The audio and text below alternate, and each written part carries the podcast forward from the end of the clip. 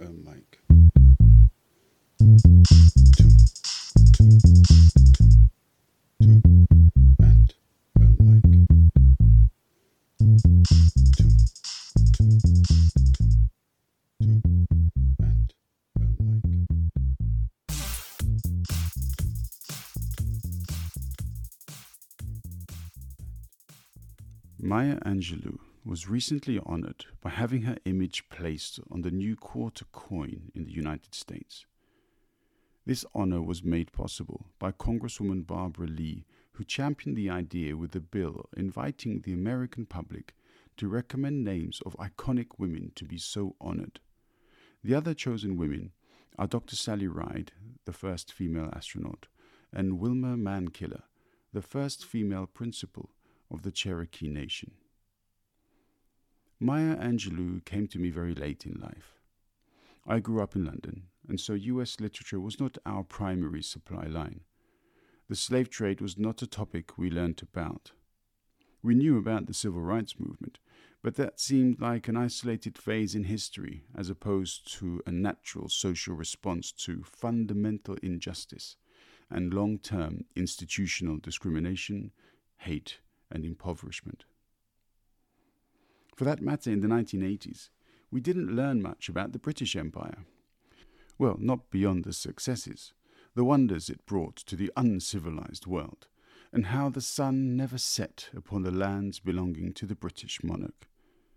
In high school, though, my English teacher introduced a week of special learning with a man who was a member of a civil rights organization in London he talked about many of these topics, and I remember some of his sessions more than I remember any of the other ones, though he didn't introduce me to Maya Angelou. I came across Maya Angelou completely randomly while searching for poetry written by women. I felt then, as I do now, that my consumption of literature written by men by far outweighs the amount written by women, and so I wanted to address this imbalance. And so I found Ms. Angelou, and how happy I am to have done so. I am nowhere near through the vast amount of poetry and literature she penned, and in many ways that pleases me, as I know there remains so much to discover.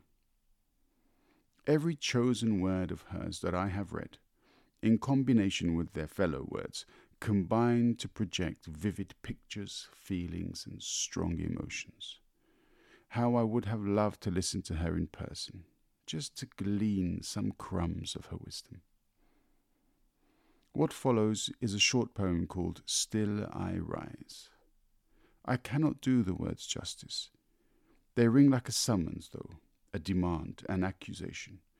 But beyond that, they tell me of her inner strength. Maya Angelou was undefeatable.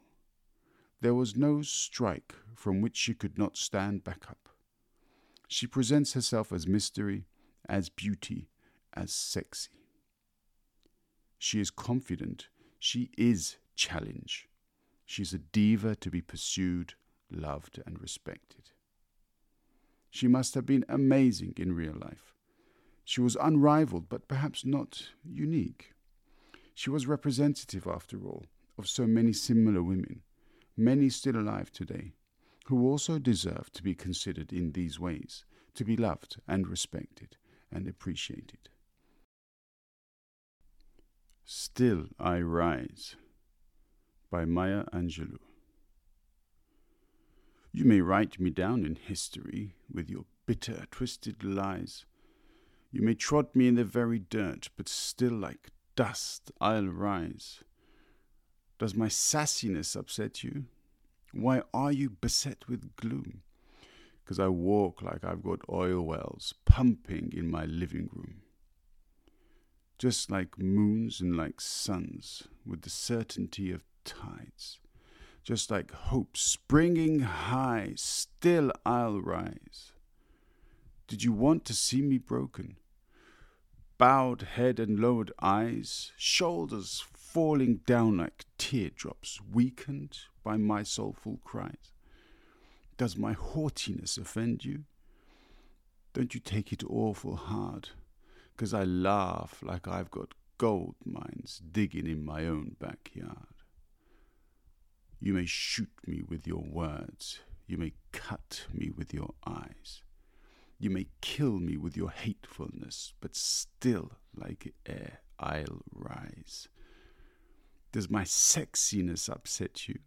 Does it come as a surprise that I dance like I've got diamonds at the meeting of my thighs? Out of the huts of history's shame I rise. Up from a past that's rooted in pain I rise. I'm a black ocean, leaping and wide, welling and swelling I bear in the tide. Leaving behind nights of terror and fear, I rise. Into a daybreak that's wondrously clear, I rise. Bringing the gifts that my ancestors gave, I am the dream and the hope of the slave. I rise, I rise, I rise.